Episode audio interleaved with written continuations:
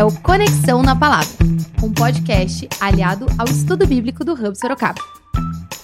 Nosso objetivo aqui é aprender mais sobre a palavra de Deus. E para isso, você precisa continuar também com a sua vida devocional e a leitura diária da Bíblia.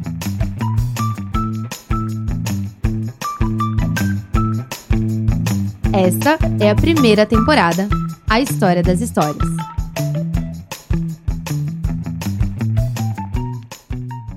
Episódio 2 Paraíso Perdido O relato da queda.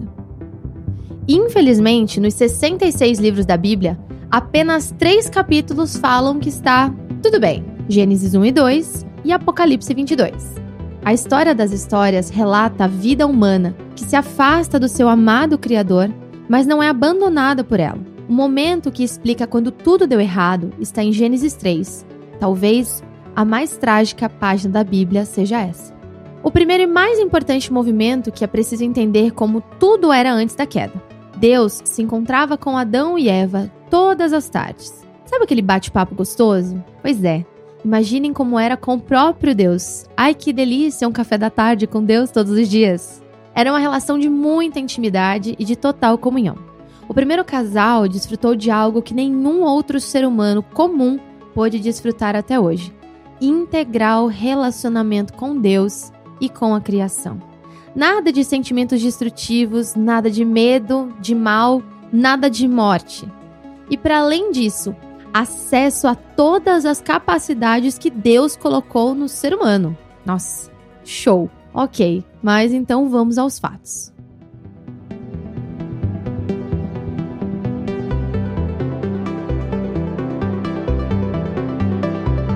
Em um daqueles dias no paraíso, onde homem e mulher deveriam estar cuidando do jardim, o Criador havia deixado bem claro a sua regra magna. Comam todos os incríveis e deliciosos frutos do jardim, mas não comam da árvore do conhecimento do bem e do mal. Fácil, né?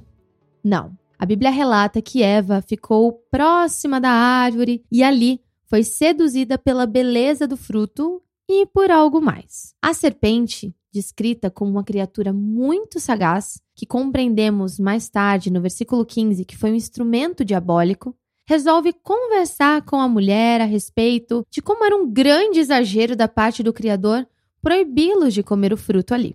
A mulher, seduzida por sua própria vontade, mas sem necessariamente um impulso próprio, agora recebe o um incentivo. Seja igual a Deus, iguale-se a Ele.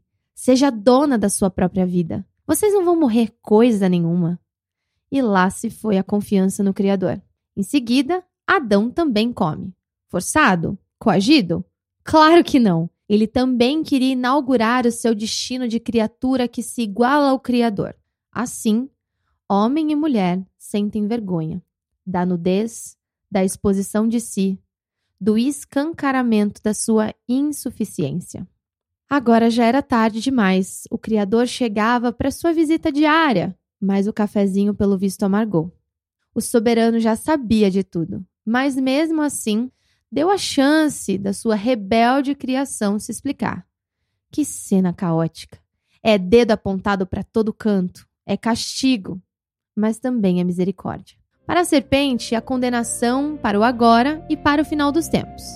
Para a mulher, dores ao dar à luz e a partir de agora sofrer com a dominação masculina como uma verdadeira maldição. Para o homem, um grande esforço para obter o seu alimento e a culpa por condenar a criação como um todo. Para a humanidade, a morte física e a morte espiritual. Eles não estão mais conectados com Deus.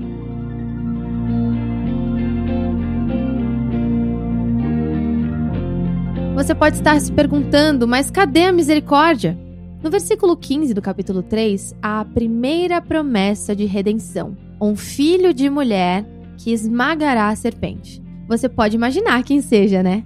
Mas para o primeiro casal, que agora perdeu seu paraíso, Deus fez roupas mais dignas. No Antigo Testamento, vestir alguém significa dar-lhe dignidade e parte da herança. Você sabia? Mas a herança não seria ali no Éden. A humanidade teria uma longa jornada a partir desse momento.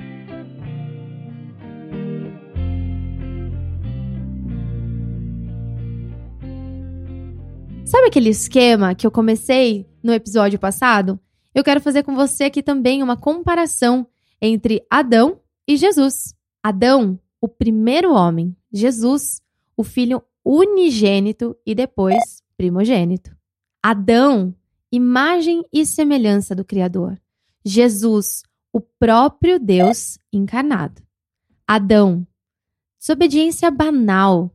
Jesus, obediência incondicional. Adão, desejo de independência. Jesus, fazer a vontade do meu Pai. Adão, culpa para todas as gerações.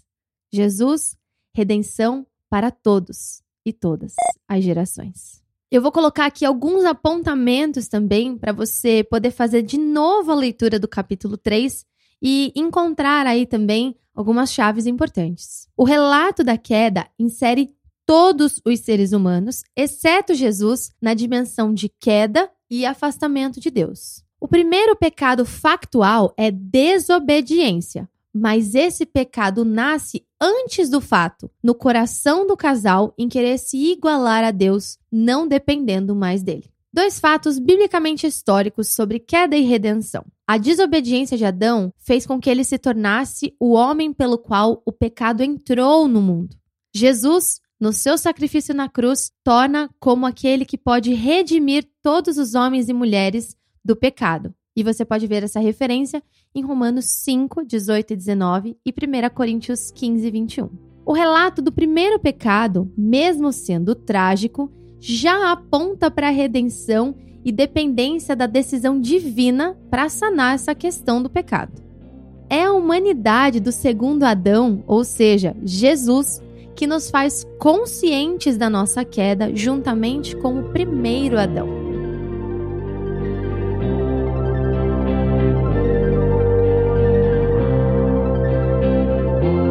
Olha, eu vou encerrar porque já tá ficando pesado esse episódio. Mas compreenda o seguinte: o pecado tem como resultado primeiro a vergonha. Olha que patético. Homem e mulher passam a não mais se sentirem à vontade juntos.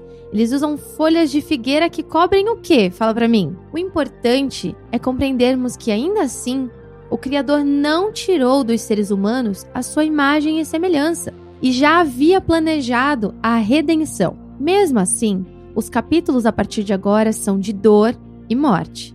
As relações humanas e a relação humana com a criação está completamente destruída. O máximo da criação, criado para um amoroso relacionamento, se afastou do seu bondoso Criador. Eu vejo você no próximo episódio e não deixe de fazer a leitura de Gênesis 3. Um beijo e tchau!